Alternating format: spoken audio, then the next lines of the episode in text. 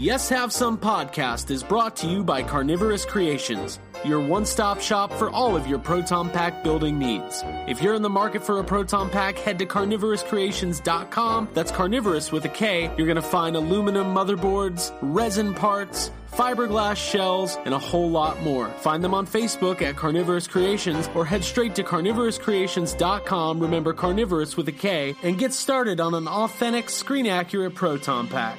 Do you want some coffee, Mr. Tully? Do I? Yes, have some. Yes, have some. We got one! It's time for another episode of Yes, Have Some Podcast. Look at I'm in really bad shape. Come on, please, please. Your weekly pop culture therapy session. Give me. I need. Subscribe on iTunes by searching for Yes Have Some in the iTunes store or find us on Facebook at facebook.com/yeshavesomecast. Sick vandalism. That is a deliberate mutilation of a public service message. And now, hold on to your butts and get ready to get stressed with your hosts, Craig Goldberg, Abigail Gardner, and Jacob Walsh. We're mutants. There's something wrong with us. Something very, very wrong with us. Then I teased it on our episode last week because I was like, yeah, I'll tell you guys the whole real truth. But I'm like, I don't know if I want to come out and do my whole confession, but... Yeah. Hey, what episode is this? This is episode 64. Hello, everybody. Welcome to episode... Surprise! Surprise, we're here. Abby's just dishing. Abby's already doing the dish. Deep dish. Deep dish. Deep dish discount. When did we get that deep dish pizza? Where were we? Chicago. It wasn't that deep. Well, the first time wasn't, but then I feel like it could have gone deeper. We ate pizza twice that day. Oh, we remember. Abby was talking about it yesterday. We had to get backup pizza like immediately. Abby, did I piss you off? Like, no, was that annoying, Jake? I liked it because you were searching for. No, dude, it was good. Well, that first pizza, the cheese was kind of weird, as I recall. Well, it wasn't. It also, you know, I was like, hey, if we're gonna be in Chicago, we should have. I want deep dish pizza. It looks good. Chicago. I want to have it. We find the place that has the vegan deep dish pizza, and it's not deep dish. Yeah. So I was like, what the fuck do we do? I so like the poetry on the wall. I like your like local like root beers and all that shit. Whatever. There was some fun. Chili. But the second place, even though it took like 2 hours to get our food, the pizza was better. I still get emails from that place. Yeah. I can't figure out. Your pizza's ready. I feel like we waited. I can't figure out how long. I ended up on their email list, but somehow they got it. That's weird. It's pretty deep. Deep dish. So, yeah, there was some weird stuff going on. That's okay. Hi, everybody. Hey. Welcome to Yes Have Some Podcast. Welcome back from Chicago. Welcome back from Pizza Talk. Yeah, with Abby and Jacob Walsh. Pizza Power.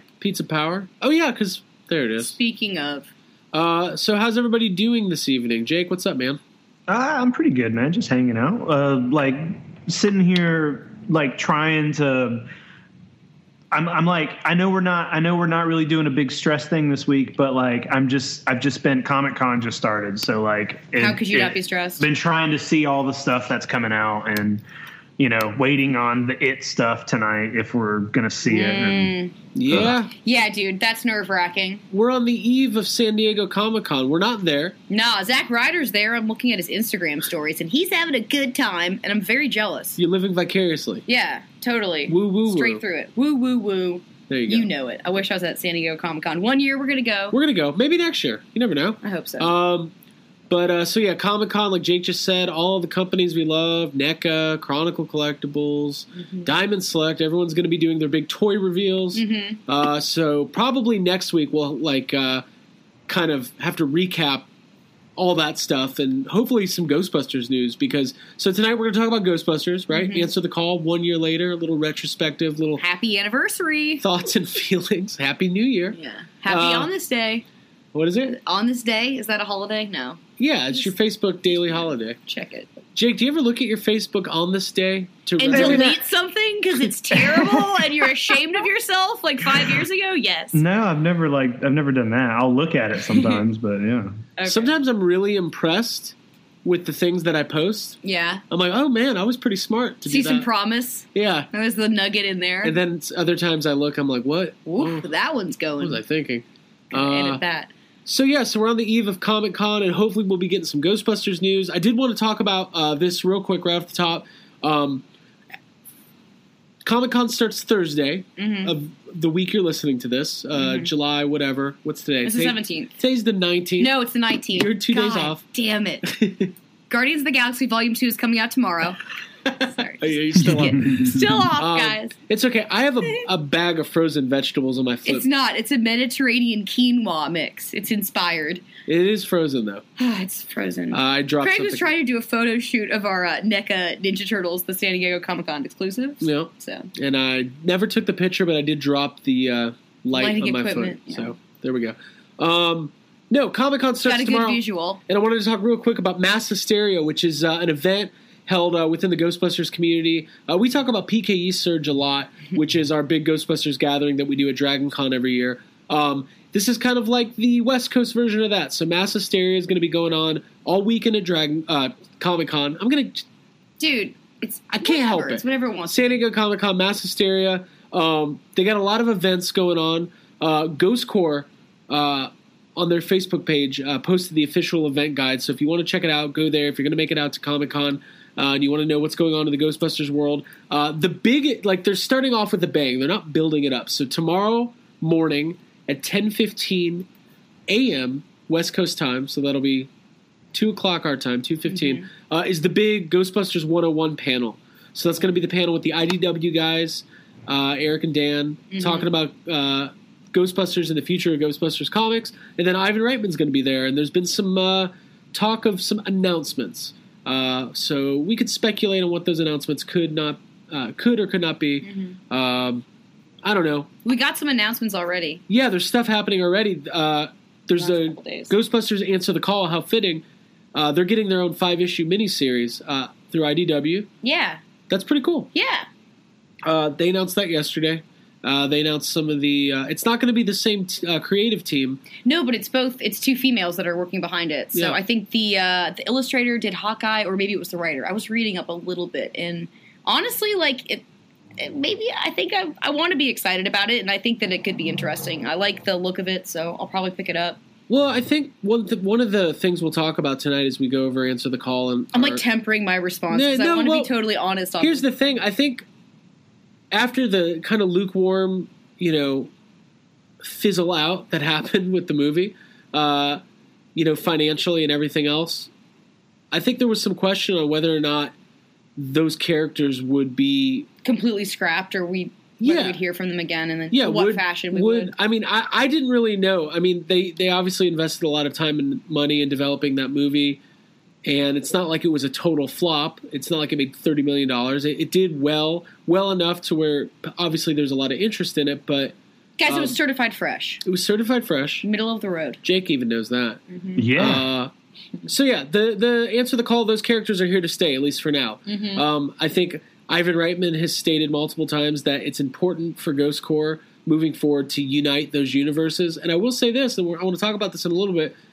We watched Answer the Call a little bit earlier today, and having it in my mind that I know for a fact Ivan Reitman wants this universe to, combine with the original and what they've been doing in Ghostbusters 101, having that at the top of my mind made my experience watching it a little bit more enjoyable. Mm-hmm. A little bit. Putting it within the continuity of the original two movies, basically, like saying that there could be hope of connectivity, because the first few viewings of this movie of Answer the Call, it's an on its own thing. Yeah, that's like at least how it was intended. Well, one of the number one complaints out of the fan base, we all know, was why is this not a sequel? Why is this not connected? Everything else is connected. Jurassic World is a a legacy sequel, and right. Force Awakens and everything else. It takes place in the same. Yeah. So just knowing that we might very soon see a situation where those universes are together and they make sense together. We just want to see the family all together, for sure. Yeah, I want to see the mingling of the characters. And I have enjoyed that in the comic book thus far, that seeing the ladies like team up with the guys and all that kind of stuff. Yeah, and the IDW Comp 101, I like what they're doing. I think we'll get there. We'll get there. So the event schedule. Thursday we got the panel. Room 6DE, and Ghost Corps they already got a lot of people confirmed attending this panel. So there's never really been a Ghostbusters panel at Comic-Con, so it's really exciting. Yeah. Friday, 8 a.m. to 3 p.m., there's going to be a Ghostbusters breakfast and lunch at Werewolf, which is 627 4th Avenue, San Diego, California. And then they're going to have more events as the weekend goes on. So if you got a proton pack, you got a flight suit, you want to hang out at Comic-Con, find your Ghostbusters brethren, and go have fun. Because, I mean, 24 hours from now, we could be singing a whole different tune. Maybe there won't be any announcements. Maybe, hey, maybe we'll talk about an animated series, animated movie, new live action movie. I don't want to get my hopes too far. All of the above. Let's all of the above. Yeah. It could be anything. It's such a weird. Yeah, it could be anything. Well, that'll lead us into our main our stress for tonight, which is all Ghostbusters Answer the Call. I kind of want to start with this. I want to pose this question to you guys. A year ago, or a little bit over a year ago, before this movie came out, where did you kind of envision the Ghostbusters franchise a year later? Did you? Because in that's kind of a big open-ended question, but. Are you surprised that we're – because to me it kind of feels like we're a little bit back at square one. Like a year after this movie, we don't really know what's next. Yeah. Because a year ago it was like, cool, this movie's going to come out, and then bam, it's going to be an animated movie, and then bam, we'll get a sequel. Yeah. And then like maybe the Russo brothers movie. We're going to be sipping ginger ale on the beach with Paul Feig and Katie Dippold, because that's what I was thinking. I was like, dude, we're on the phone with Paul Feig. He's like leaving the editing booth just to like talk to us. That was all very exciting, and we were, like, in the throes of it and, like, so deeply connected. That's probably why I get a weird, like, just a weirdness in general talking about Answer the Call. And since going back and watching it, and, I mean, fuck, we started this podcast pretty much because there wasn't, like, well, I mean, I know that, you know, the interdimensional cross-rip was around, obviously, but I feel like there was a need for us to talk about Answer the Call and maybe to be honest about it, and I feel like there was... I felt like it was kind of an underdog from the get-go, since it got so much backlash immediately. I feel like we started this podcast almost to like react to that, and because we wanted to talk about these things. So there's like a debt almost, or like it's almost like it's part of our roots and our foundation. So when I go back to it and revisit it 1 year later, my feelings, I wouldn't say that they've changed, but maybe I've changed, and there's just a lot of weirdness and, like, a very – like, I feel like Jake and his Prometheus and, like, the hotline is, like, all coming to mind. Yeah. And, like, I feel like I need to talk to somebody and, like, do some breathing exercises. Because it makes me feel weird as fuck. Well, let's talk about that real quick before we go further. So, obviously, when the movie was announced – this episode is called Jake and his Prometheus. Jake and his Prometheus. His pet Prometheus. When the movie was announced – and it was announced that it was going to be an all-female team directed by Paul Feig, and it was going to be a reboot. Right off the bat, there was tons of backlash, tons of negativity. So I think as the three – like, listen, the three of us are all pretty cynical people, and we – I don't know. We have some pretty interesting takes. We can all be assholes, right? Oh, yeah. Right. It's part of who we are. But I think all three of us felt really like – kind of pissed off because the negativity was not warranted yet. I think all three of us kind of carried, you know, the through line all last. I felt like saying don't look a gift horse in the mouth, like especially when you can't see all of it yet, because it was like, thank goodness we're getting some resuscitation into like Ghostbusters. It's coming back to life. So whatever we're getting, it's bringing us toys and pogo sticks, which I never saw any. Yeah, where's your pogo stick? I still don't have that, but I have like. Right. So you know, if you want to call us, like you were just saying, the negativity wasn't completely warranted, and I think, you know, maybe if that didn't happen, you know, I'm not saying that everybody would have loved the movie or it would have, you know, gone over better, but I definitely think that stuff hurt the movie, and I don't think it would be as like universally looked down on if all of that shit didn't happen, because it's not an awful movie, there are some weird things in it, but I think the biggest issue is that it's Ghostbusters, and you know, it's hard to not compare this movie to the original Ghostbusters, but I think that's the biggest problem, is that I think without it being a reboot, they shouldn't have maybe put all the cameos in. And that's something I never thought I would say. because it does kind of, it just makes you think of that movie. But I think if this was a little more of its own thing, instead of like trying to walk the line of being a reboot slash, you know, the after credit scene makes you feel like it might be a reboot or not a reboot, but like in continuity, the firehouse is in it, stuff like that is confusing. Yeah. Like flirts with you, then slaps your hand away. It's like, you know, you think it's the thing you want it to be, but then it's not. And it's almost disrespectful as like an ardent fan and someone who wanted to see those things. Yeah. It's just confusing. And the tone of this movie is very, very different from the original Ghostbusters, and the type of comedy that it is way different. And I think if you don't look at it, if you look at this movie like more objectively and don't try to just be like, oh, this is supposed to be like the original Ghostbusters, then it's more enjoyable. If you can step back and be like, okay, we have Ghostbusters 1, Ghostbusters 2, the real Ghostbusters, the extreme Ghostbusters, all these different kinds of comics. You know, this movie, they're not, you know, nobody fucking like, you know, no one sits here and talks about how awful the extreme Ghostbusters is constantly. Like, it's not great, and we all know it, but it's still loved. You know what I mean? It's still like, we might talk shit about it, and people might talk shit about Ghostbusters too, but it's like still coming from like a good place, and people are still happy about it and happy that they get to watch those things. So I feel like if you look at it that way and you're like, oh, it's just another Ghostbusters thing. Yeah. There's going to be another movie at some point, and whether or not it's another reboot or a continuation of the original two or whatever, it's just like another thing that we have. I'm really glad you said all that, because like I struggle with this, because being said, fuck this movie. Yeah. Having said that, I noticed vaginas, multiple. You noticed? I didn't see those as much the first time.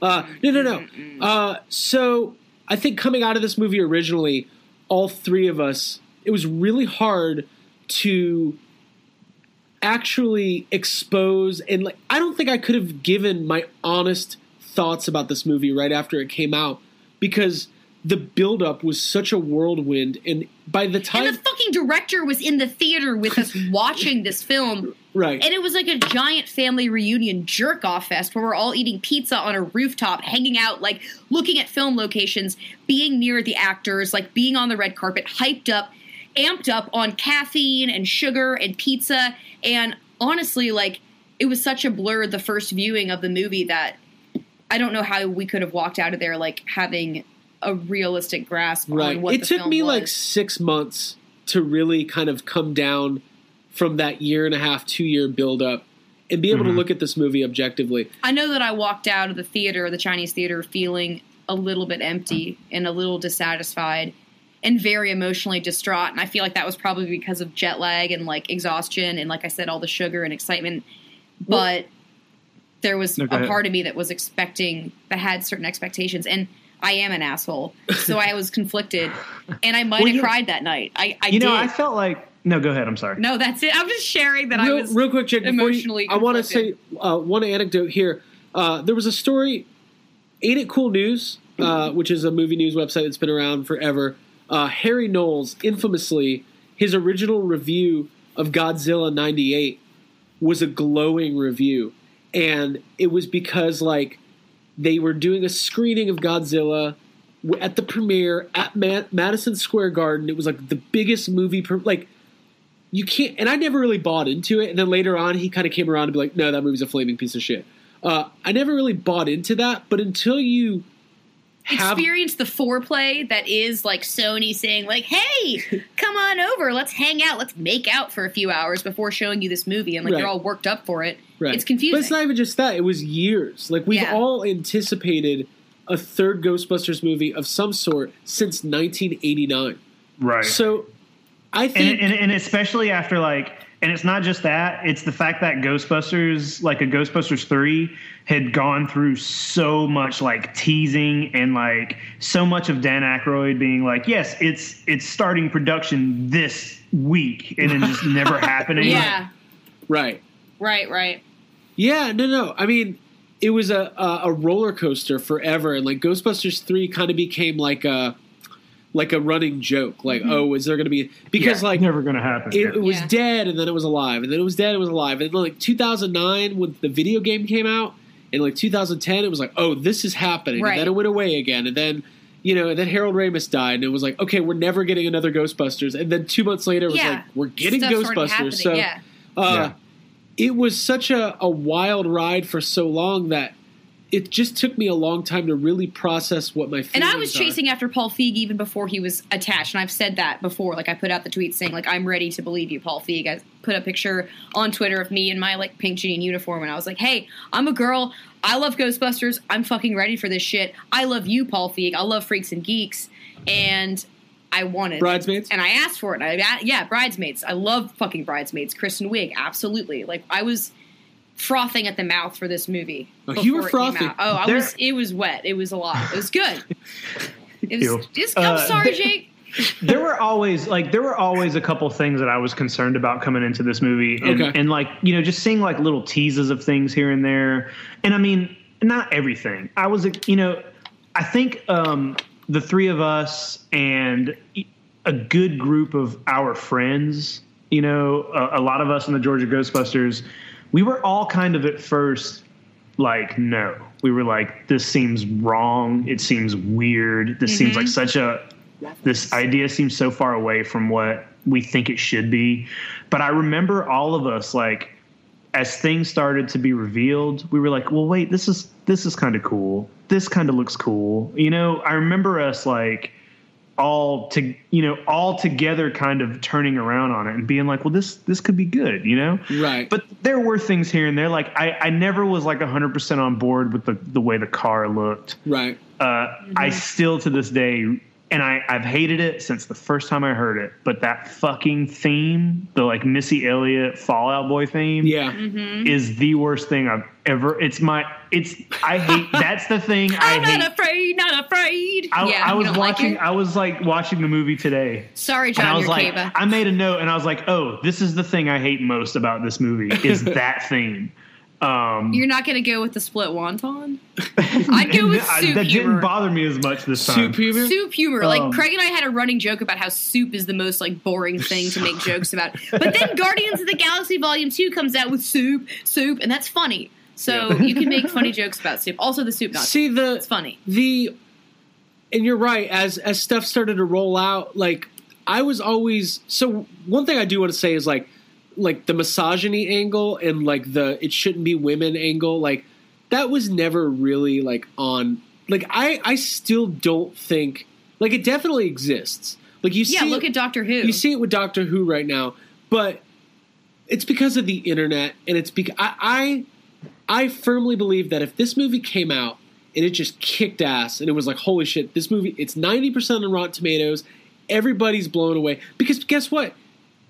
Going into, Jake, I know you still haven't seen Wonder Woman, but like people were like laughing about Wonder Woman after Suicide Squad and Batman. We were making fun of her sword to use as butt floss, and like, then it came out and it was like, whoa, this movie's great. People love it, and it's a huge success. So I think that all of the internet bullshit could have really dissipated if the movie was amazing. What happened was the movie was good at times, not great at times, kind of flat, a lot of it, and that made it turned into like a giant scapegoat for a lot of people. So you're saying that if those downvotes hadn't been originally implanted by robots or human beings or whoever it was on YouTube, it was human beings. It was the most hated. Like, you don't think that led people to like, I think it's tough. It's so hard to say, because here's the thing. There's like five or six properties in the world that for whatever reason feel like untouchable movies that you just don't want to fuck with. Ghostbusters, Jaws, Back to the Future.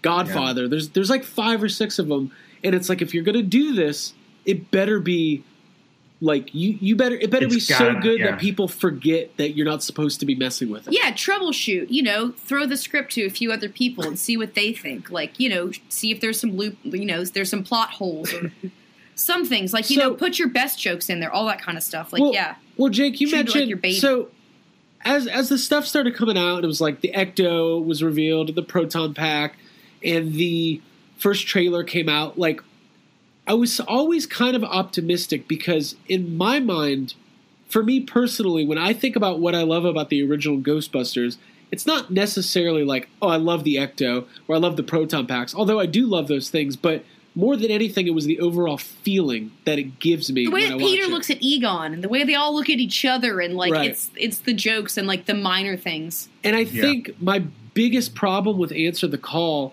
is that, and all the side characters, it just feels like it never really feels like a real movie to me. It always feels like one big inside joke that everybody's in on, including like side characters and the main characters.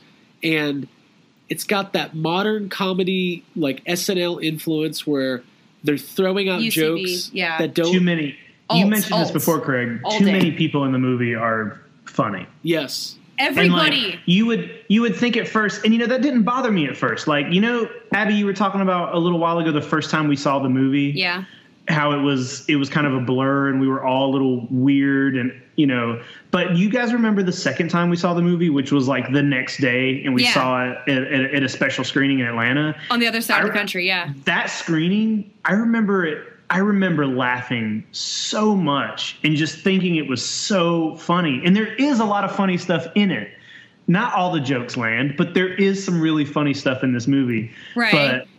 But Craig, you were right. Like, I never really thought about it until you said it before. But the thing that's amazing about the first Ghostbusters is that the Ghostbusters are funny and Louis Tully is funny, but that's it. And it's like they're living. It's like four, you know, funny, really smart guys are living in this world where like crazy shit is happening and everybody else is like scared and serious about what is happening, and that makes them funnier. But in this movie, everybody's fucking a comedian. Yeah. Everybody has a joke. Yeah. Like, I don't need Gozer cracking jokes. No. Right. No. And that was, I think, my main, like, I took umbrage with the fact, probably more so than anything, the first viewing of this movie was, I didn't like Rowan, and I didn't think there was enough motivation behind him destroying the city or trying to, or unleashing the ghost from whatever that I felt like. And upon watching it this just before we're recording now, it's all pretty much boiled down to Rowan delivering the one line of saying, like, I was bullied my whole life, so now I'm going to do the bullying. And we didn't see any of that, and I didn't feel it.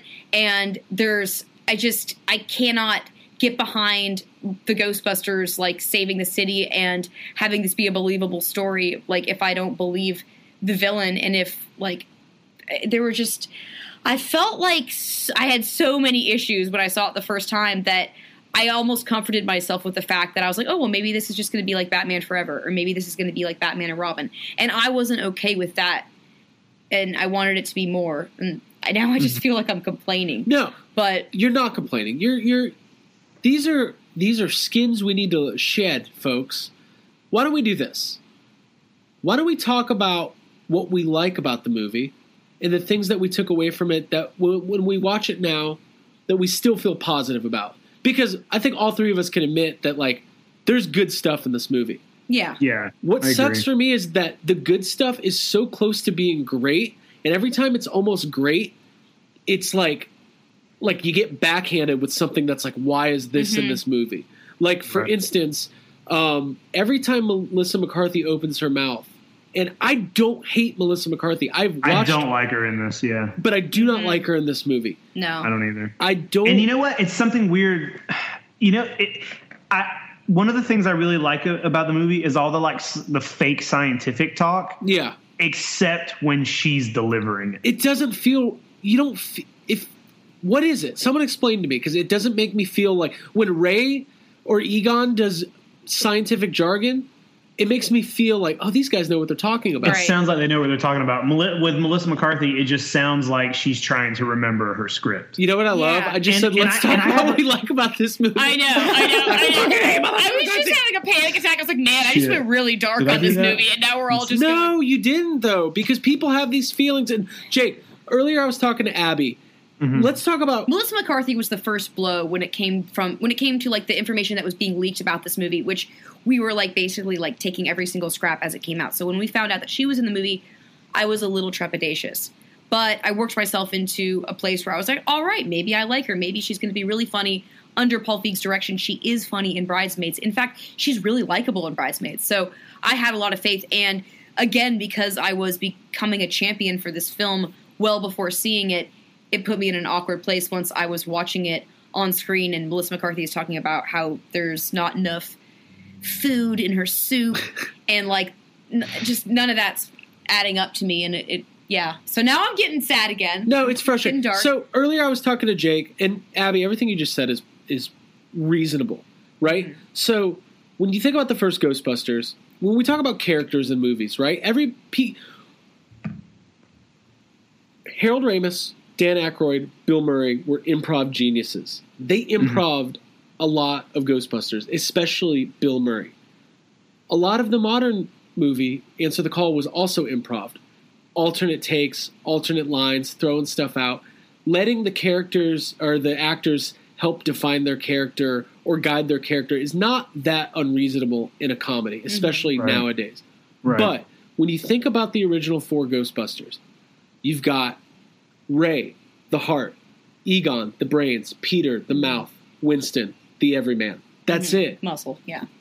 Those are your four. You can boil them down to that, and they live up to that, all four of them, the entire movie. Mm-hmm. It's so much so that when they come out to the crowd and everybody's chanting Ghostbusters, and Peter lifts up Ray's hand and says, Ray Stantz, the heart of the Ghostbusters. Mm-hmm. I feel like I'm at a fucking football game. Yeah. And I'm cheering on my team. Yes. And I'm ready to rock and roll. I like everyone's shirt. Yeah. And I'm just, it's like this big, you see New York full of assholes and degenerates and scumbags. Yes. Coming together behind the Ghostbusters. Dirty, stinky, steamy New York. I fucking love it. You can smell it through the movie and everybody's an asshole and I love it.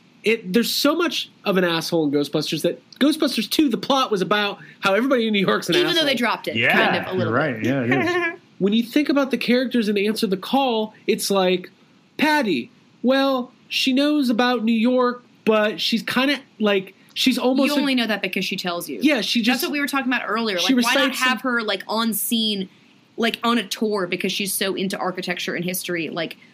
that's where she sees her first ghost instead of on her job at Subway. Like if she was a history buff or whatever that they say she is in the movie, like why not show her doing that instead of just saying like show don't tell random facts about different structures. And that's one of my biggest complaints about the movie is that the Mercado, it is a cool idea to have this hotel be like kind of the center of everything that's happening, just like the museum was in Ghostbusters 2. Why don't you use a real fucking structure though? Why do they have to like make the whole thing out of like CG and like it was a set, and why was it shot in Boston instead of New York? I'm so upset about that. You guys are both just going on. So anyways, back to the character thing. I think about so when you read Ghosts from Our Past, I talked about this with John Urquhart today.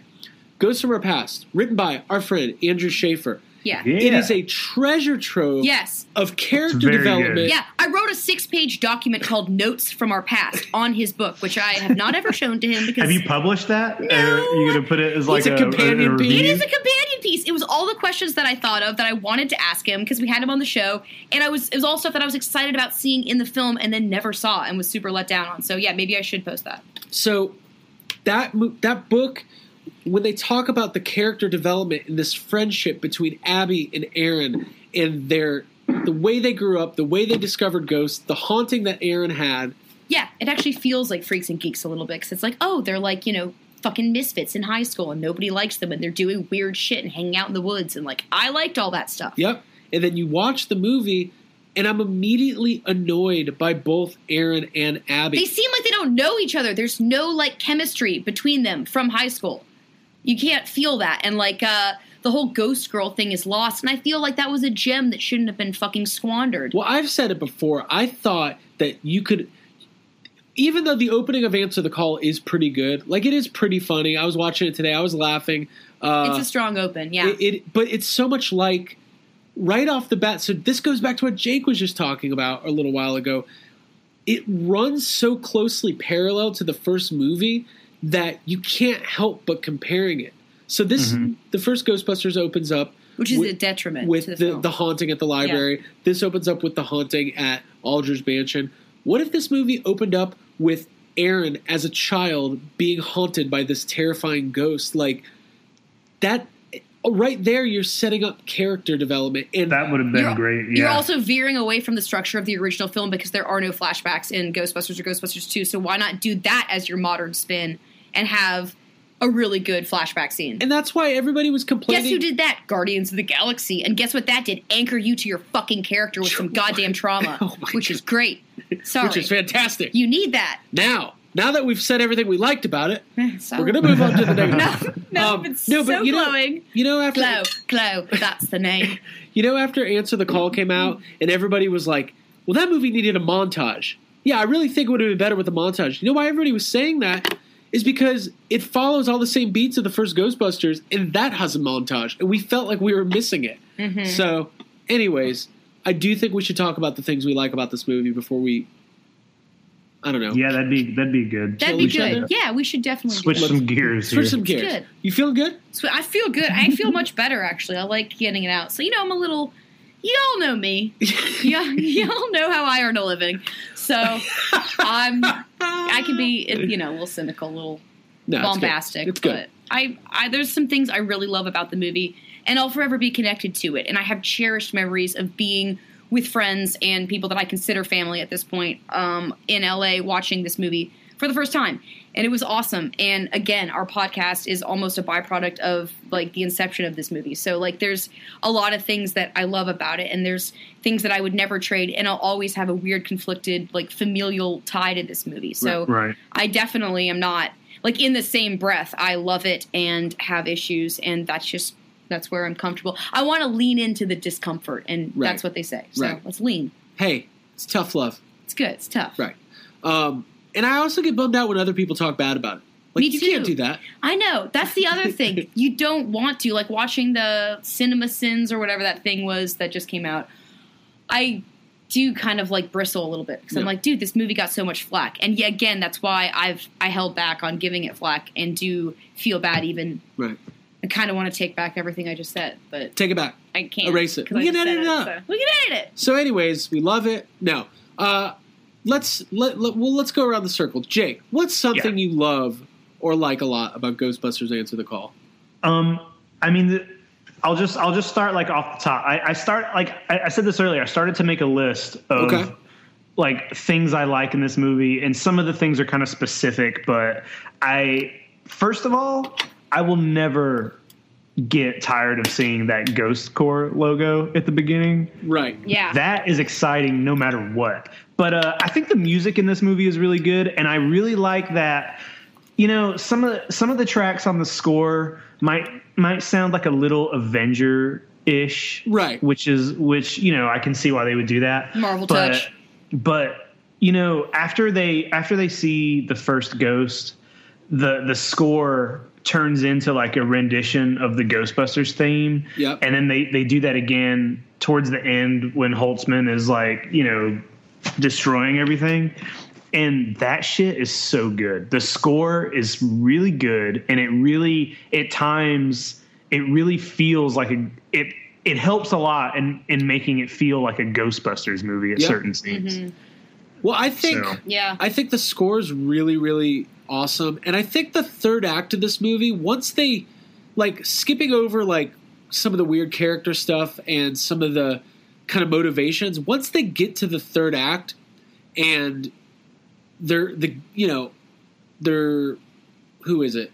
Abby, Patty, and Holtzman, they come up on Slimer, and Slimer gets in the Ecto, and then Aaron saves them, and then they have the battle in Times Square. I think that's all pretty good. Yeah. The third act of the movie is... That's my favorite stuff to rewatch, for sure. Because... There's definitely...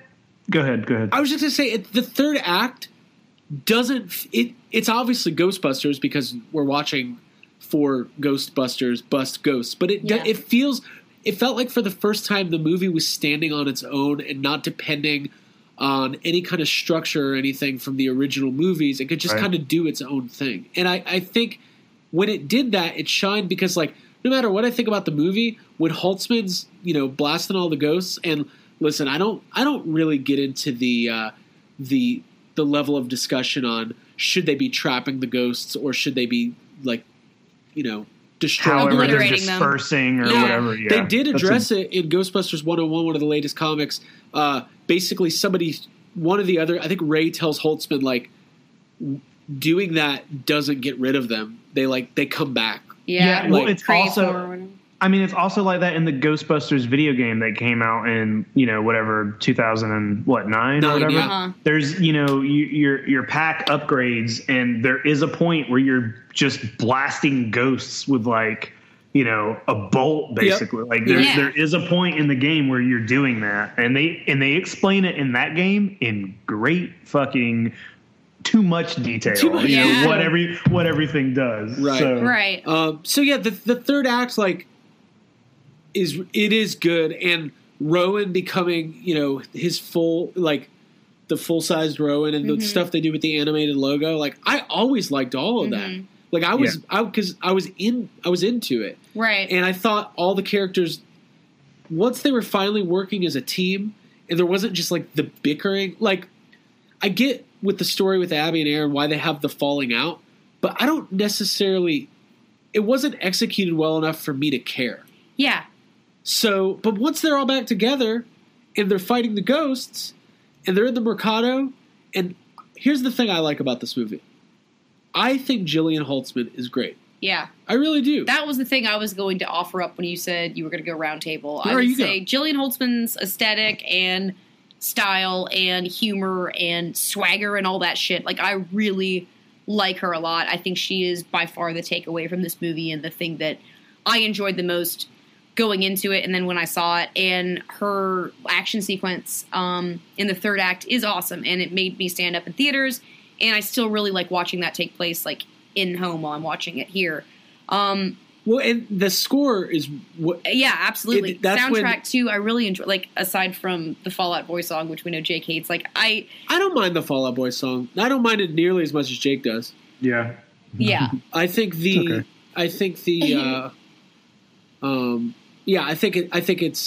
not... I like Fallout Boy. That's why I kind of like that band. I had a Fallout Boy t-shirt in high school. I mean, so did I. That's cool. After high school. I may have seen them. So, but yeah, so times. Holtzman, yeah, I think she's great, and I think her, like, the purpose out of all four characters, she's the most defined, right? Mm-hmm. I don't want to say she's the Egon, because that's doing her a disservice. That's doing the Kate McKinnon in the writing a disservice.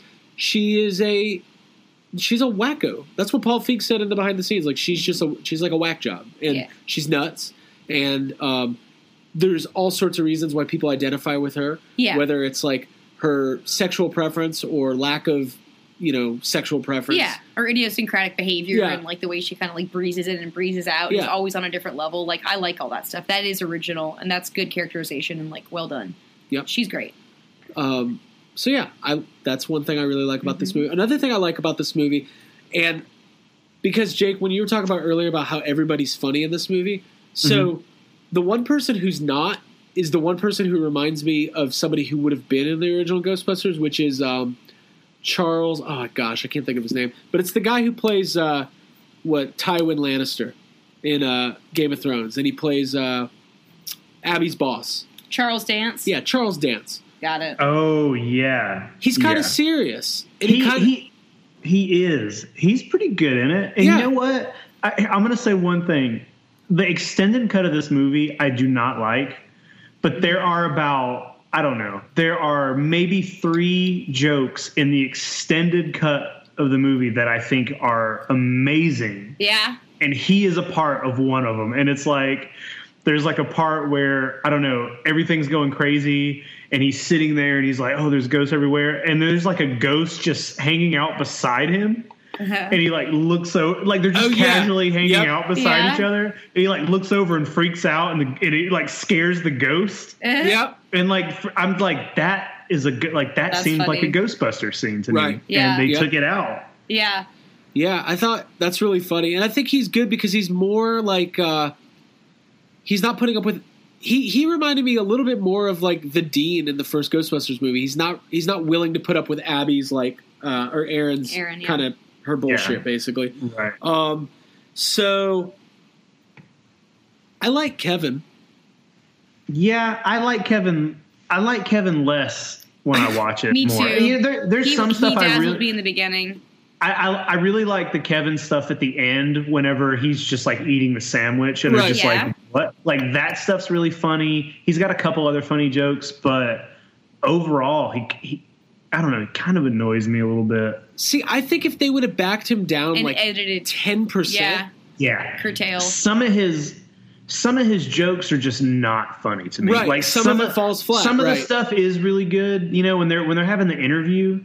Some of that stuff is really good, but it's like some of those jokes are just like when he's trying to grab the fish tank and stuff. I'm like, come on. It just goes on too long. That's not funny. Or when he looks at the 7-Eleven logo and says 711, it like makes no sense. And then they don't pan back to that as if they just want you to kind of forget like that, that was on the screen. And when you think about Rick Moranis and the first Ghostbusters, every single thing that comes out of his mouth is like the funniest thing. I've ever heard. Shower. Like everything he says is funny, but he's not dumb.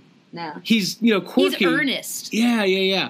I think a little bit more earnesty and a little bit more of the blatant like stupidity would have done Kevin well because like I agree in the post credits scene Kevin's aloof where they show him answering the phones and he puts his hand over the phone and says, "Hey, I'm talking like you guys now." Yeah. That's very funny to me. Mm-hmm. So some of it works. Lewis has that like he wants to emulate the Ghostbusters in both movies and that's an endearing thing. Yep. They did not go far enough with that with Kevin. They almost did because he's got the uniform on. And he's like, I'm dressed like you guys now, which you saw in the trailers and stuff. And so we were like, oh, cool. He just wants to be a Ghostbuster. I wanted to see a scene with him. But he's like kind of a dick. Like how funny would it have been if like they get a call and they go on a bust and Kevin like hides out in the trunk or the back of the Ecto and he ends up there with him. Like that would have been funny. Right. Or just like if they show up to the bust and he's just somehow already there. Yeah. Right. Yeah. Right. Exactly. Like there's a lot more that I think they could have done with stuff that. They could have done. Yeah. Because I'm not opposed to the casting of. I wouldn't scrap the character. I think that he's likable, so that I would put him in the pro column. Probably. Yeah. It's pretty obvious that there was some stuff going on that either had to be cut or you know just because like. He all of a sudden shows up and he's like, oh, I built a motorcycle with a proton beam on it and I have outfit. Like that is so random in the movie. It just happens and then there's no reason for it. He immediately gets possessed and you never like there's a whole bit that was cut there. Yeah, they're all and it could have and some of it I know some of it's on the deleted scenes or whatever, but I think probably a lot of it wasn't even filmed. Right. You know? Mm-hmm. Yep. Yeah, and I think that was kind of a disappointing thing that happened because at times the movie is hitting on all cylinders. At times it feels really bland and kind of slow and tedious. And then there's those times where it just feels like there's stuff missing, like the story isn't quite clicking. Right. Like basically all the interactions with like the mayor and like the cat out of the bag stuff. Mm-hmm. And the we're going to tell the public that you guys are doing bad and fake arrest you. Like, none of that, for me, hits home. Like, I just don't – like, I want the government to be mad at the Ghostbusters. Like, that's part – like, I feel like that's kind of a – even in the comics where the Ghostbusters are a known entity and sometimes working closely, like, there's always an authority figure trying to suppress them at some point. Mm-hmm. And I think – that's what gives them that underdog spirit, and that's what makes it so cool at the end where they have to, like, save the day. You're like, it's got that, like, sticking it to the man, fuck you vibe, and I never get that from this movie, and it bums me out. And it also has that, like, spiritual depth and, like, darkness to it of, like, Gozer the Gozerian and, like, you know, ritual sacrifice and, like, that kind of stuff. Like, that almost feels like Lovecraft, and, like, I feel like the original Ghostbusters is spooky and scary, and the villain is, you know, something that you can get a little like spine chill from. And I feel like I said this already in the beginning of the episode, but Rowan never delivers on that for me. And I feel like there's like a goofy rivalry between him and the Ghostbusters, and like there's no clear, distinct reason why. Like, yeah, oh, what? So he's just goofy looking, and that's why we assume he's bullied? Like, isn't that kind of stereotypical and, like, not very fair to the character? Don't you want a more dynamic villain? At least I did. Or a more frightening villain. Well, because he's got some Janosch qualities, which always, as I was watching Ghostbusters for the first time, or Answer the Call, I was getting the feeling like, oh, he's probably working for or the lackey of a bigger bad that's going to be revealed in the third act. That yeah, that does make sense when you look at it that way. He's actually... Like, he's figured out this technology and is somehow connected with a demigod or something. That's what I thought, too. And it's almost like because we knew he was undergoing a transformation because we got that little minifigure of, it's like, oh, it's a little guy. He looked like Janosch. And then it's like, oh, he's going to become this thing with the bow ties. So I thought maybe he would be like the experiment or be like, yeah, undergoing a power, like, gaining process and, like, just anything other than... He fucking, like, becomes a different character and, like, halfway through the movie and, like, you're just done with him. So the menace is kind of – it just dissipates. So you're like, oh, Kevin's him now. Got it.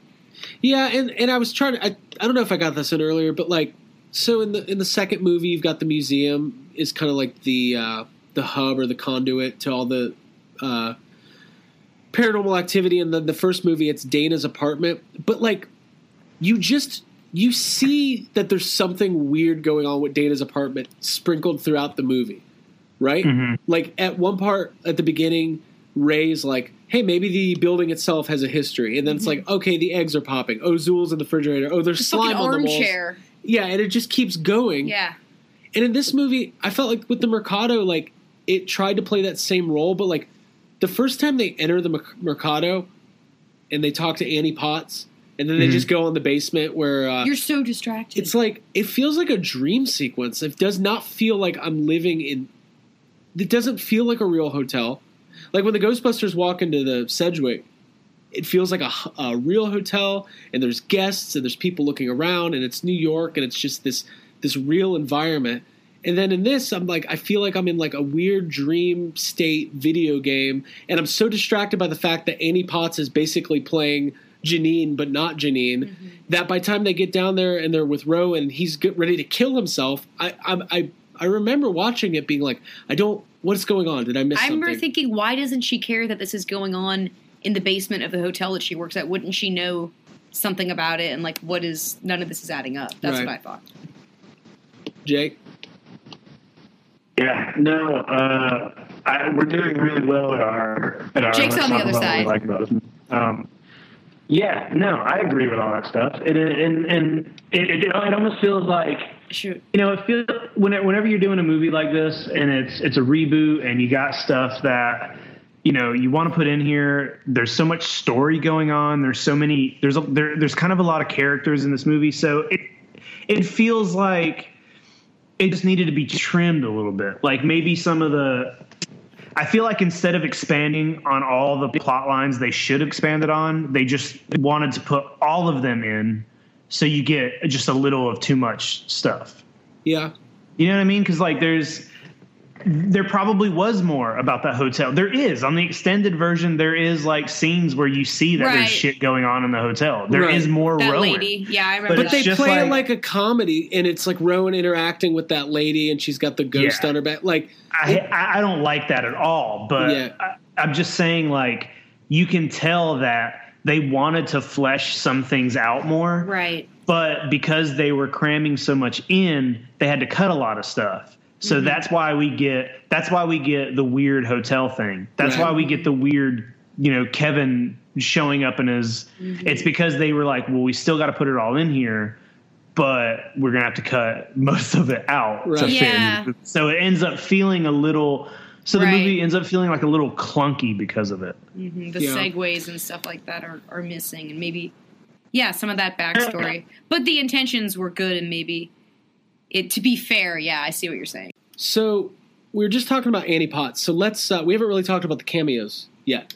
So they were able to fit in cameos from a lot of – the original Ghostbusters, all of them that are alive, and plus Annie Potts, and I think, and Sigourney Weaver.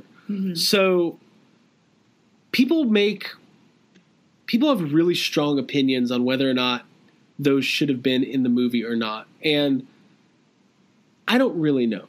I think I lean towards maybe not. Jake, like you were saying earlier, like because it's not connected to the – like obviously if it was connected to the originals and they were playing the original characters, yes, get them in there as much as possible, right? Right. But every time when you see Dan Aykroyd, you see Bill Murray, and you realize they're not playing that character that you grew up with and you love, you can't help but feel a little bummed out. Yeah. Right? Yeah. It's weird. It's weird because I, from the beginning, wanted the cameos no matter what. Because to me, it almost lends more credit to the movie. It's like, you know what? If fucking Bill Murray is willing to come back and play a very tiny role in this movie, then it makes me feel better about it. Right. And I liked seeing all the cameos. And you know, like Bill Murray's cameo, I think, is very good. And I think Dan Aykroyd's is really funny. Like yeah. His, when I heard what his was going to be, I was like bummed out, and I thought it was going to be stupid. I was like, that sounds dumb. He's a cab driver. When they're like, oh, they're going to have him say, "I ain't afraid of no ghosts." Oh, okay, that's the most corny thing they could do. Right. But then watching that scene and like hearing him say basically lines he would say in the first movie, I was like, wait, that was the best. Like that's the best cameo you could do. Like I thought it was great, but. Yeah, as it went on, it does kind of feel weird now that they're cameoed, and like after the fact, I was like, well, wait, why couldn't they just been playing their characters? Right. And I up until the point we saw this movie, I was not convinced that they weren't going to be playing their characters, right. Even though we had heard like, you know, they're just cameos, Bill Murray's playing this guy, whatever. I was still like, part of me was still like, no, they're not going to bring everybody back and make this movie and not still somehow connect it. You know, right. I was waiting for a scene at the very end where like, you know, maybe a couple of those guys got together and they like reveal that they are the Ghostbusters or something. You know, all in uniform. That's what I was thinking. I was like, what? You know, I was waiting for it and it didn't happen. And that's weird. And right. now I don't know, man. It's just it's weird. It's like I don't want to see the movie without the cameos. Right. You know, it's like because I look forward to them. That's exactly how I feel.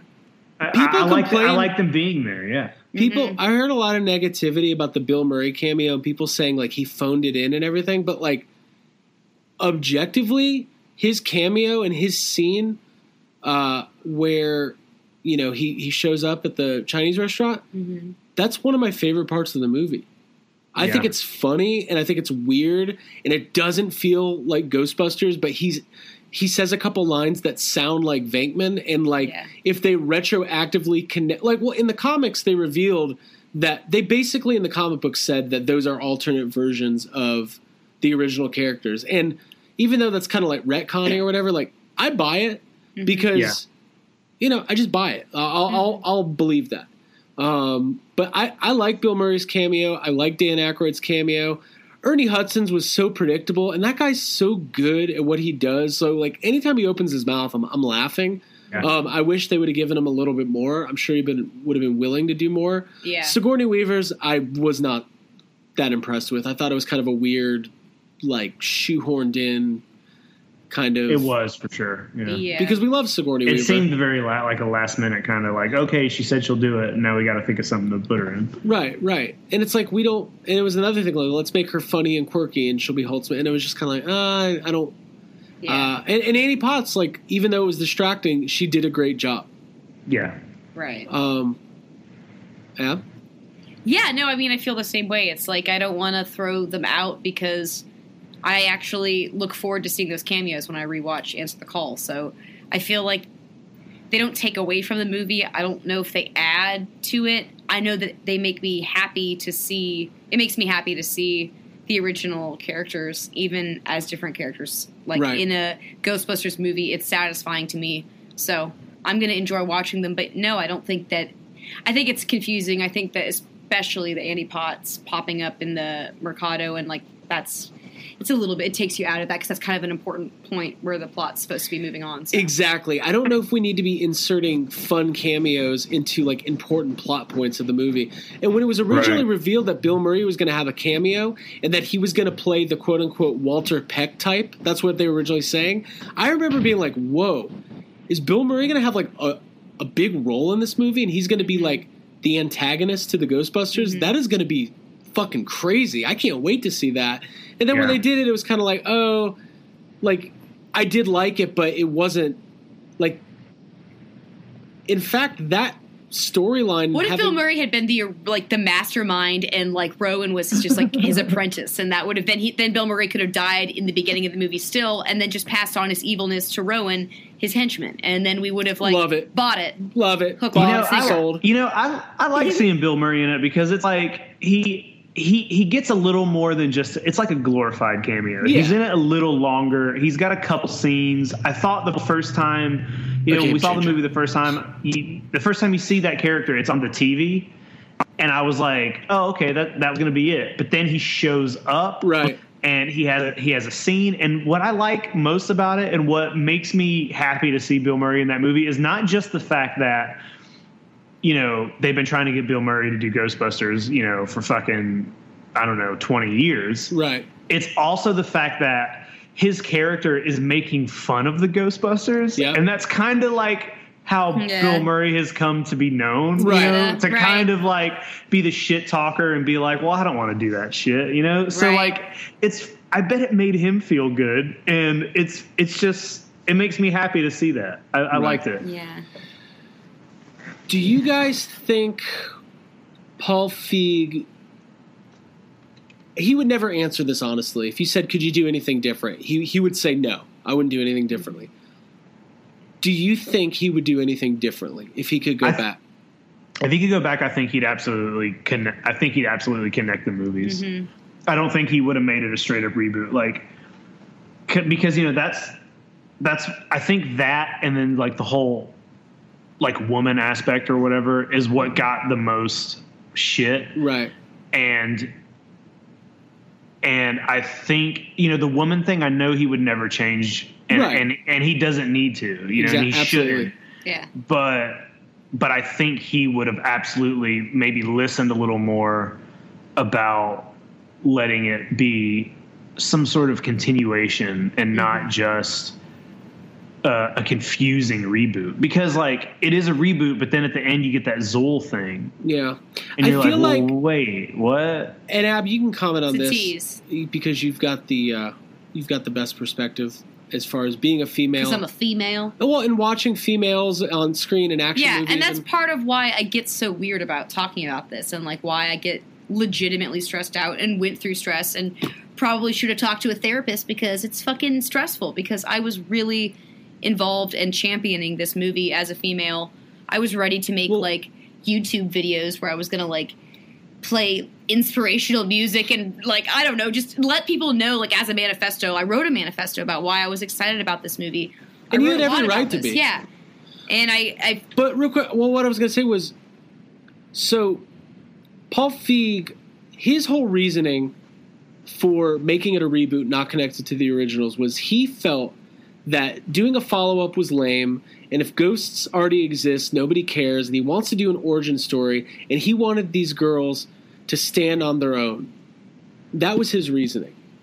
But to me, you put all four of those actresses at a major disadvantage by putting the weight of the world on their shoulders and saying, hey, you're going to stand on your own, and you're going to be just as good, if not better, as the original. And here's a giant microscope that you can just stand underneath. To me, if he would have said, we're going to make a Ghostbusters sequel. Now also create your own character and think of some really funny alts, because you're now an integral part of, like, writing this movie. Right. And here's the thing. I don't want to hear, like, when people on Reddit or message boards say, they could have been the Ghostbusters' daughters, they get dismissed. Like, shut up, go away, that's not interesting, that's stupid. But they could have existed in, I feel like if you would have had a team, if the pitch was, it's a new Ghostbusters movie, takes place 30 years after Ghostbusters 2, this is the storyline, we have a new team, it's going to be 3 girls and 2 guys. I think 90% of the world would have been very excited. And if Paul Feig wanted to make those three girls the stars of the movie, and everybody comes out of the movie going, holy shit, they were the badasses. Yeah, like fucking Mad Max Fury Road. Talk about that. Nobody expected Furiosa to steal the show. I mean, there were like men's rights activists that were mad about that movie saying don't go see it, don't support it because it's not about Max. It's about this other female character and the wives and how much they stood up and like kicked ass. And that's why I went and saw that movie 4 times in theaters, because it was inspirational to me as a woman. And it was like taking me aback and watching Furiosa and Max like interact as in like a really respectful, hot and sexy way. I fucking love that movie. But Answer the Call, these 4 women, having them in the foreground with that anticipation on their shoulders, like it was unfair. And like literally a year ago today, we made that video for Leslie Jones because she was receiving so much like criticism and like disgusting hate. So yeah, there was like that part of me that was like, hey, I'm here, I'm behind you, I support you guys. And so that's why I'm left after seeing the movie like, I still love you guys and I'm still behind everything and I'm still very deeply involved. But as a fan of film, or as like, I guess somewhat of a, like, I don't know, a critic, someone who has a podcast and talks about my feelings openly once a week, like I want to be honest. And that's where the conflict comes in. Here's my conflict. If somebody says in the last year, name the most badass women you've seen on screen and movies, I don't think about these girls first. I go, okay, cool. Gamora and Nebula and Wonder Woman and the little girl from Logan all come to my mind. Yeah, the Colleens from Yoga Hosers. Right. Yeah, and I want and Jillian Holtzman to a certain extent, and to another certain extent, Patty Tolan. I think I don't think the script and the pressure and the bubble that they had to live in. I don't mind the jokes in Answer the Call about like the hate.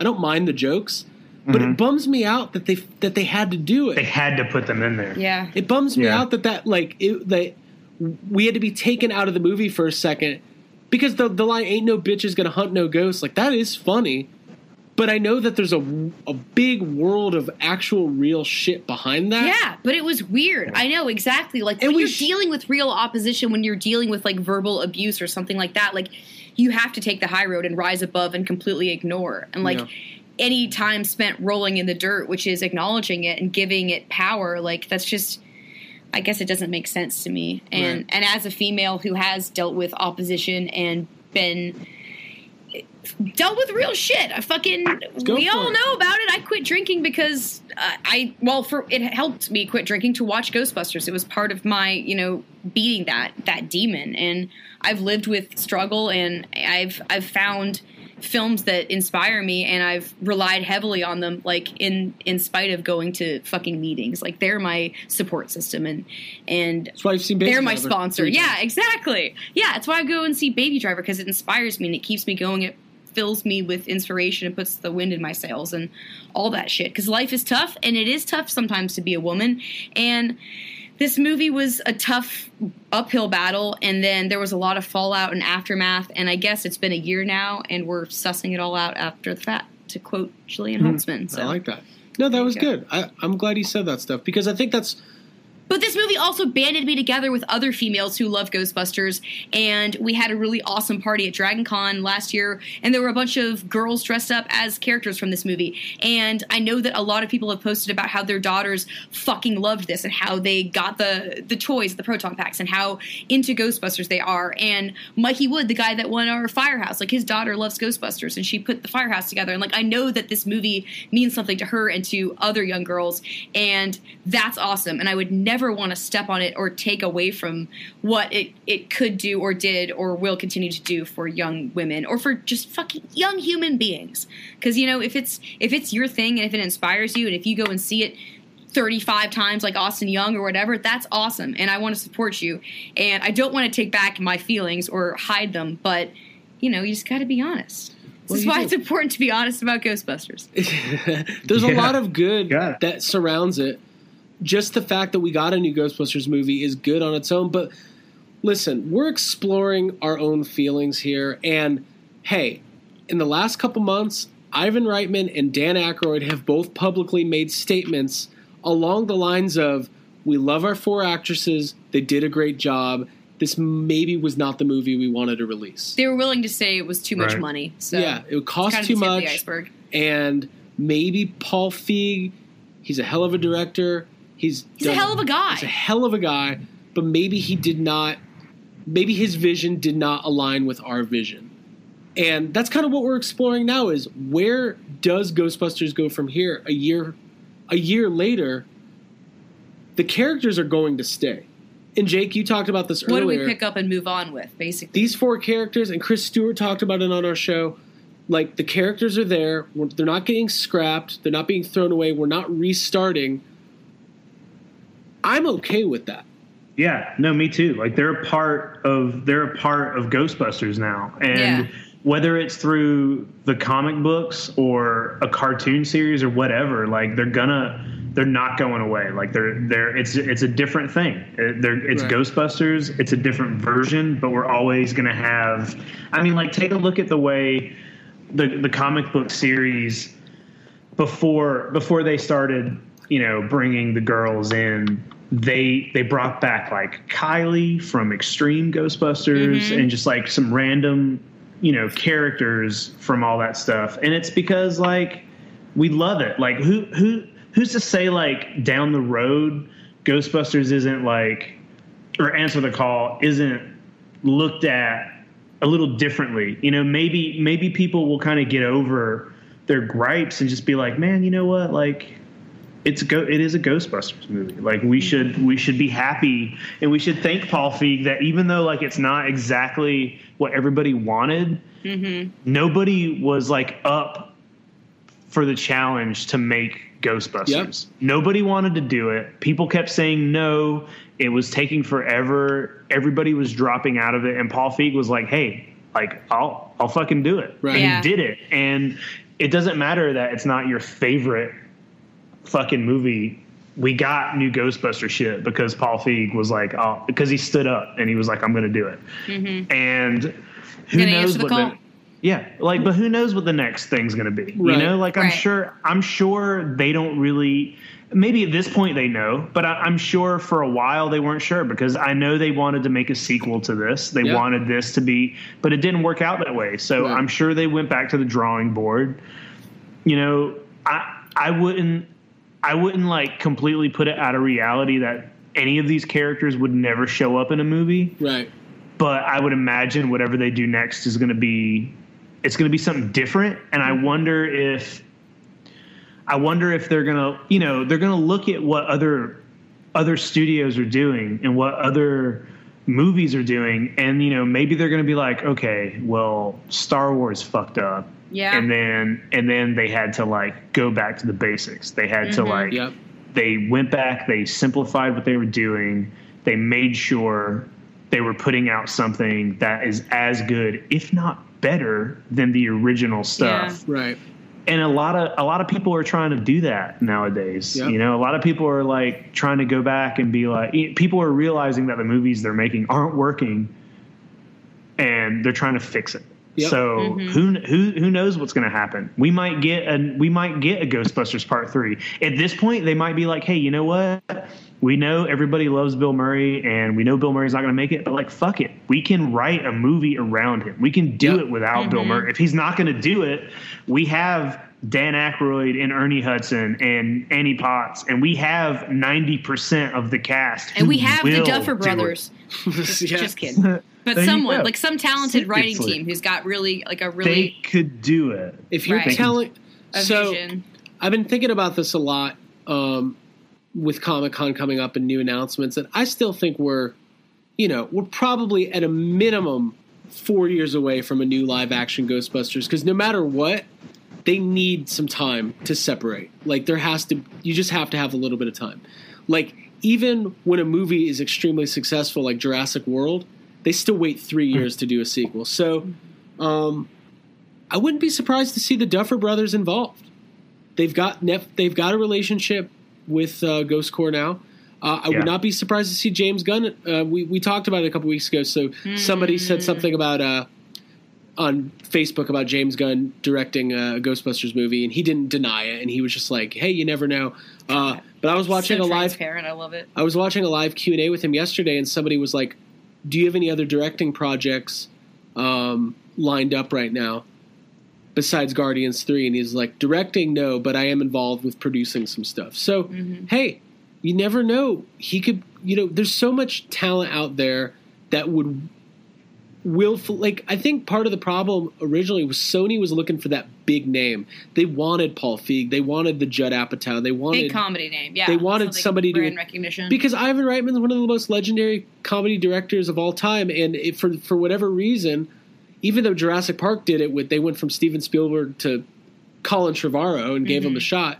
Sony wanted a name, and they got Paul Feig, and Paul Feig has a proven track record with comedy, and it sucks that the Answer the Call cost $170 million to make, because it did do box office. Like, if that was a $90 million movie, we probably would be getting a sequel to Answer the Call. It'd probably be filming right now. So, does it all come down to that cut dance sequence, guys? Is that really all there is to it? Is that disco number? You know, we also we talked about this before. Another reason I could see, like, you know, people stepping up at this point and being a little more receptive to directing it is because at first nobody wanted to. Right. Everybody was scared. Like, everybody was scared to do it. It's Ghostbusters. It's a big deal. Like, Ghostbusters is a big deal. And nobody wanted to do it, but it happened. It's done. Now it's out. Now people aren't so I think people wouldn't be so scared, because they're like, okay, we know what to make better. We know what we have to do. I think people at this point would be like, well, yeah, I want to be the person to fix Ghostbusters, you know, because it wasn't broken, you know? Right. I mean, I guess you could say it was broken, but well, you know, the Cadillac needed a little tune up and a little, sorry, had to do it. Yeah. Oh, well, you know, $30 to $40 million a reshoot shoots. And, look, the director, you know, he didn't listen to her. Sorry, I went to Dan Aykroyd. We got to do a little Dan. Little Dan. Got on that Dan Frontation ride. I was going to say your Dan Frontation moment. Brought to you by Craig. Yeah, my favorite part of the Dan Frontation at the end, right before the ride ends, he throws Paul Feig under the bus. Oh, every time. It's so, and it's like, you know, it's coming, but it's still like crazy. Yeah.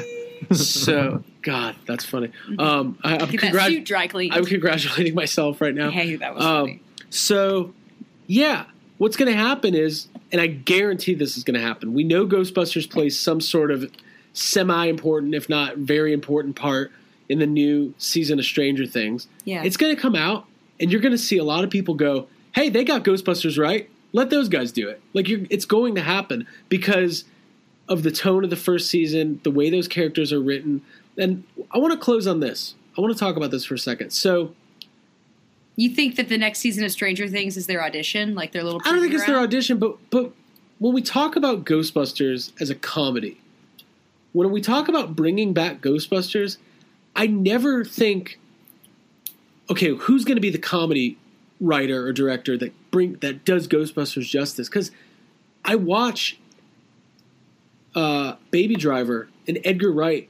It's not a comedy, but it's so funny. Mm-hmm. And Wonder Woman was funny. And Guardians of the Galaxy was funny. And every movie, all these action movies are funny. Like, I don't feel like we need to think, okay, Ghostbusters, which comedian, which comedy mind is going to handle Ghostbusters from now on? I don't think we need that. I think we need a visionary who understands what's scary about Ghostbusters, what's funny about Ghostbusters, what's intriguing, all of that. And we need their twist and their vision, and we need to move forward. Because Answer the Call is here, and it's here to stay. And if they do a live-action sequel and these characters are involved, awesome. I would love to see what a different writer and a different director did with Patty Tolan.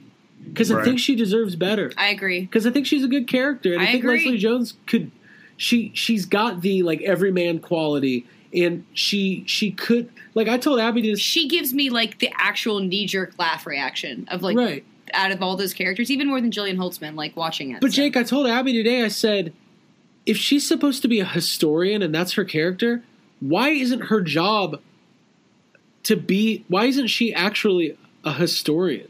Why wasn't she the tour guide in the beginning? Yeah. Like, yeah. Why is she sitting behind a little desk? Yeah. You know? It was just weird. And, like, and it's not that, like, it's not like that was degrading, but, like, when I think of her in that movie, I don't think of her as the historian who knew so much about New York and architecture that she helped save the Ghostbusters. I think of Leslie Jones was pretty funny, and she was the MTA worker, and that was it. The rock concert stuff, like when she's the mannequin ghost stuff, that's all very funny, and like when she's going in and the room full of nightmares and all that kind of stuff. Yeah, that's what I think of when I think of Patty Tolan, not like, oh, she, well, they know science, but, you know, she knows history. Oh, so. I hate that line. I know. There's like 10 lines in this movie where I'm like, if you just took that out, I would like this movie 40% better. Yeah. So, yeah. Just exhibit those characteristics and those qualities in, like, action rather than in spoken word, because that is just, you know, I think better. The biggest travesty in this movie is that I think Melissa McCarthy was not good in it. She's just not good in it. To me, my opinion is Melissa McCarthy and that character were not great. But my favorite thing, I think my actual favorite, if you would have told me, like, hey, I don't know if this movie is going to be good. I don't know if it's going to be bad. I don't know if it's going to be a reboot, a sequel. I don't know what. But there's going to be a scene with Slimer driving the Ecto. Yes. Love that. Yeah. I think I would have been like, okay, I can take it because I need to see that. Yeah. Yeah. I love that a lot. That was one of my favorite pieces of imagery. And seeing the Ecto at night anyway is amazing. Like seeing all the lights and everything, it's really cool. And yeah, dude, it was so fun to see.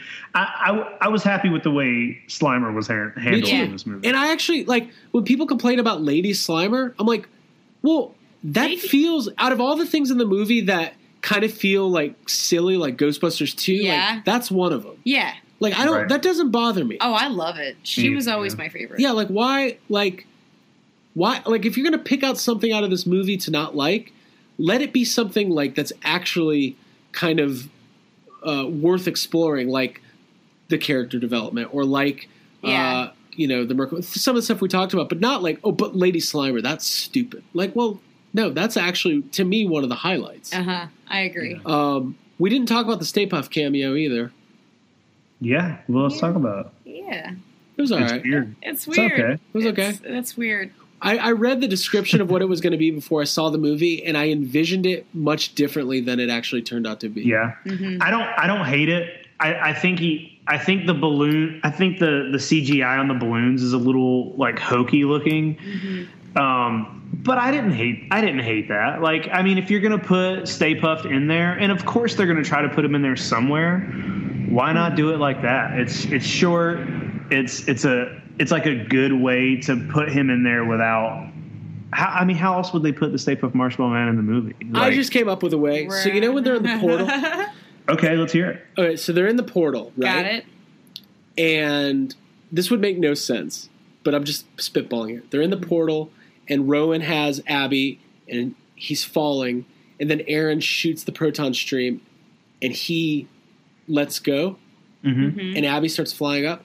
Right then, Rowan reaches out and grabs Abby one more time, and then out of nowhere, Stay Puft comes up. Okay. Oh, shit. And grabs Rowan and pulls Rowan down. Oh, man. Okay. Does that make any sense? Or maybe none right after they both make it out, Stay Puft does the hand up, out of the grave kind of deal, like one last time to pull out him. Listen to this. This just popped in my head. What if when they're in that portal? Yes. What if when they're in that portal, as Rowan starts to fall, you know, he like slowly falls just down into nothing. Yeah. Mm-hmm. What if as he's falling, he transformed into the Stay Puft Marshmallow Man? Ooh. And then you see an opening to the hole, and it's New York, and he falls out. And it's like, whoa. Oh shit, Rowan and the Stay Puft are the same creature. Total reversal. Okay. I like it. And then, like, it's like, you know, that's like a portal to the other universe. Right. That's what we all wanted. Yeah. I think we were all looking for something like that. See those guys. That would have been great. Or, no, I have nothing else. That would be really cool. I'm glad I brought up the portal. Craig, I'm glad you brought up the portal scene. Mm-hmm. Thanks, Craig. That scene was not, I think it's kind of public knowledge now. I don't know if it is or not. I'm just going to say it. The portal scene was not originally in the movie. That was part of the reshoots. Originally, they dive in, cut to Jillian and Patty pulling on the cord. They pop out with white hair. Right. I am so glad they put that in there, because that is a really cool scene, and that goes again. It's another one of those scenes where I'm like, I haven't seen this in a Ghostbusters movie before, and I like it. Mm-hmm. I like that scene. I do too. It was really very weird. Like the first time watching it, it was a very weird scene to watch, because it's just like, if you think about any of the Ghostbuster movies, you're just like, okay, they're in a portal, it's right. in slow motion. Yeah. We're seeing like proton beams in slow motion, and it is a very weird scene, but I right. liked it. I liked it too. It's definitely got like a Marvel superhero feel, little Guardians of the Galaxy, kind of time stopping, and our friendship will save us and the universe. And it bummed me out, because I was like, I like this scene. I wish I bought into their like friendship, a little bit more. Yeah, I did too. The moment when Aaron looks down at that hook on the ground to like tie the rope around her waist, that's like, I was like, yes, that's good. I wish there was a little more motivation between them. I wish I didn't hate Abby as much as I do, because if I were Aaron, I wouldn't jump down there. But you know what I mean. The like, movie I just ends. All right, well, we saved the day. Well, cool. Abby's gone now. She's gone though. We all have sandwiches though, so it's fine. Yeah.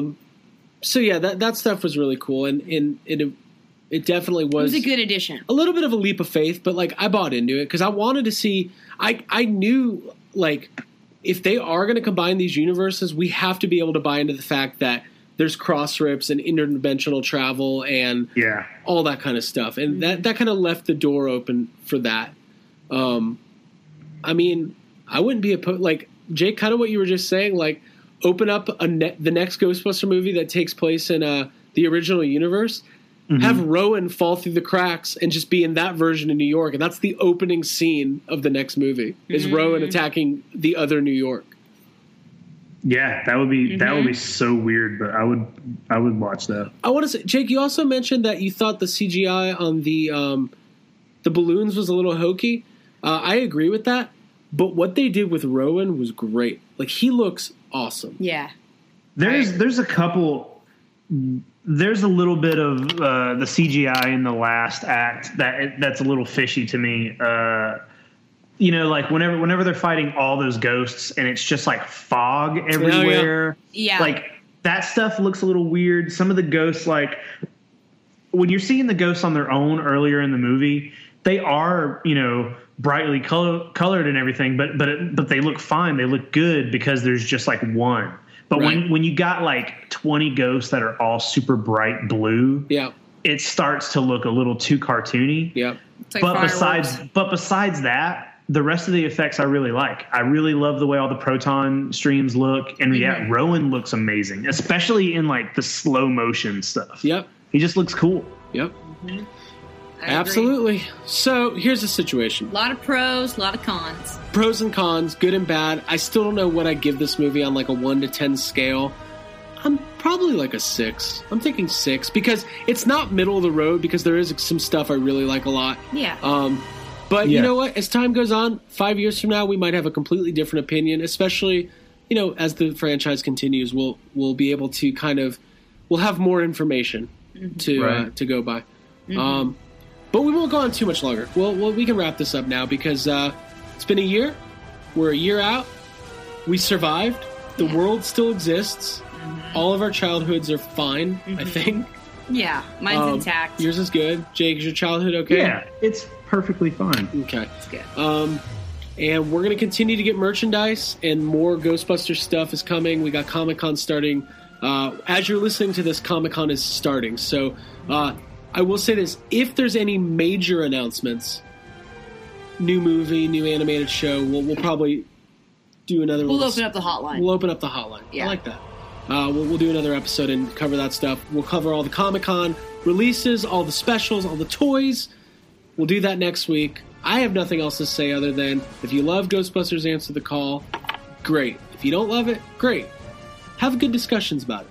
Have conversations. Yeah. Have an open mind. Be excellent to each other. Be decent. I like that. All that kind of Jake, anything else before we sign off? It's no, man, that's it. I agree with you just said. Cool.